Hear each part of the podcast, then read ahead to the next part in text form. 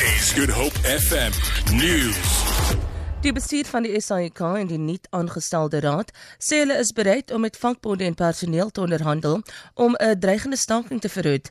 Dit volg nadat die vakbonde C W E en Bemao 'n kennisgewing aan die S A E K gestuur het oor personeel se voorneme om donderdagoggend te begin staak.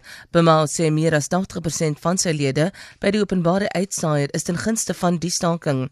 'n Woordvoerder van die S A E K, Kaiser Gagnago, sê hoewel werkers reg het om te staak, is die nuwe raad nog slegs 'n week lank aan die werk. They then had a delegation from the board and management to go and meet with the unions. That meeting resulted in the delegation saying to the unions, we are now going to have a full board and only after that we will give you a feedback by the first of November. Die gemiddelde damvlak in die Wes-Kaap staan tans op ses en dertig komma drie persent teenoor die eenenzestig persent van dieselfde tydperk verlede jaar.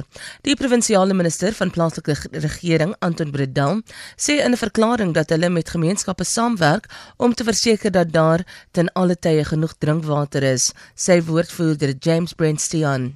Saak is tans baie ernstig, veral met die oog op die komende Desember-Januarie periode waar ons verwag dat verbruik gaan toeneem.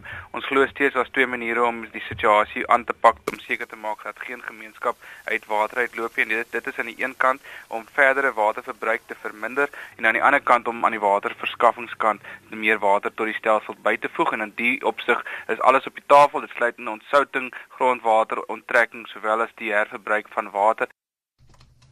'n Platform vir 'n koringteelprogram word vandag in die Wes-Kaap bekendgestel om die land se koringopbrengs te verbeter. Die minister van Wetenskap en Tegnologie sal dit vanoggend by die Welgevallen proefplaas by Stellenbosch bekendstel. Lynn Arendse berig.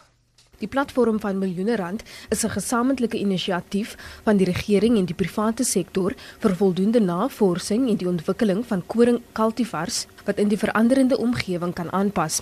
Koring is die tweede belangrikste graangewas in Suid-Afrika en speel 'n belangrike rol in nasionale voedselversekering. Volgens die jongste beskikbare syfers moet Suid-Afrika sesenveertig persent van die koring wat hy benodig invoer om aan die land se binnelandse vraag te voorsien. Lynn Arendse, S A E K nuus, Kaapstad. Die Hoogrechtshof in Kaapstad het 'n tussentydse hofbevel aan die Universiteit van Kaapstad toegestaan om onwettige betogings te verhoed. Regter Heili Slingers het aan verskeie instansies tyd gegee tot twaalf Desember om redes te verskaf waarom die hofbevel nie permanent moet wees nie. Die universiteit wil voorkom dat studente wat op gratis onderrig aandring weer met gewelddadige betogings begin wanneer die verslag oor universiteitsgeld uitgereik word. Die rand verhandel tans teen veertien rand vier teenoor die Amerikaanse dollar. Die Britse pond is agttien rand vyf en vyftig werd, die euro kos sestien rand vyf en dertig.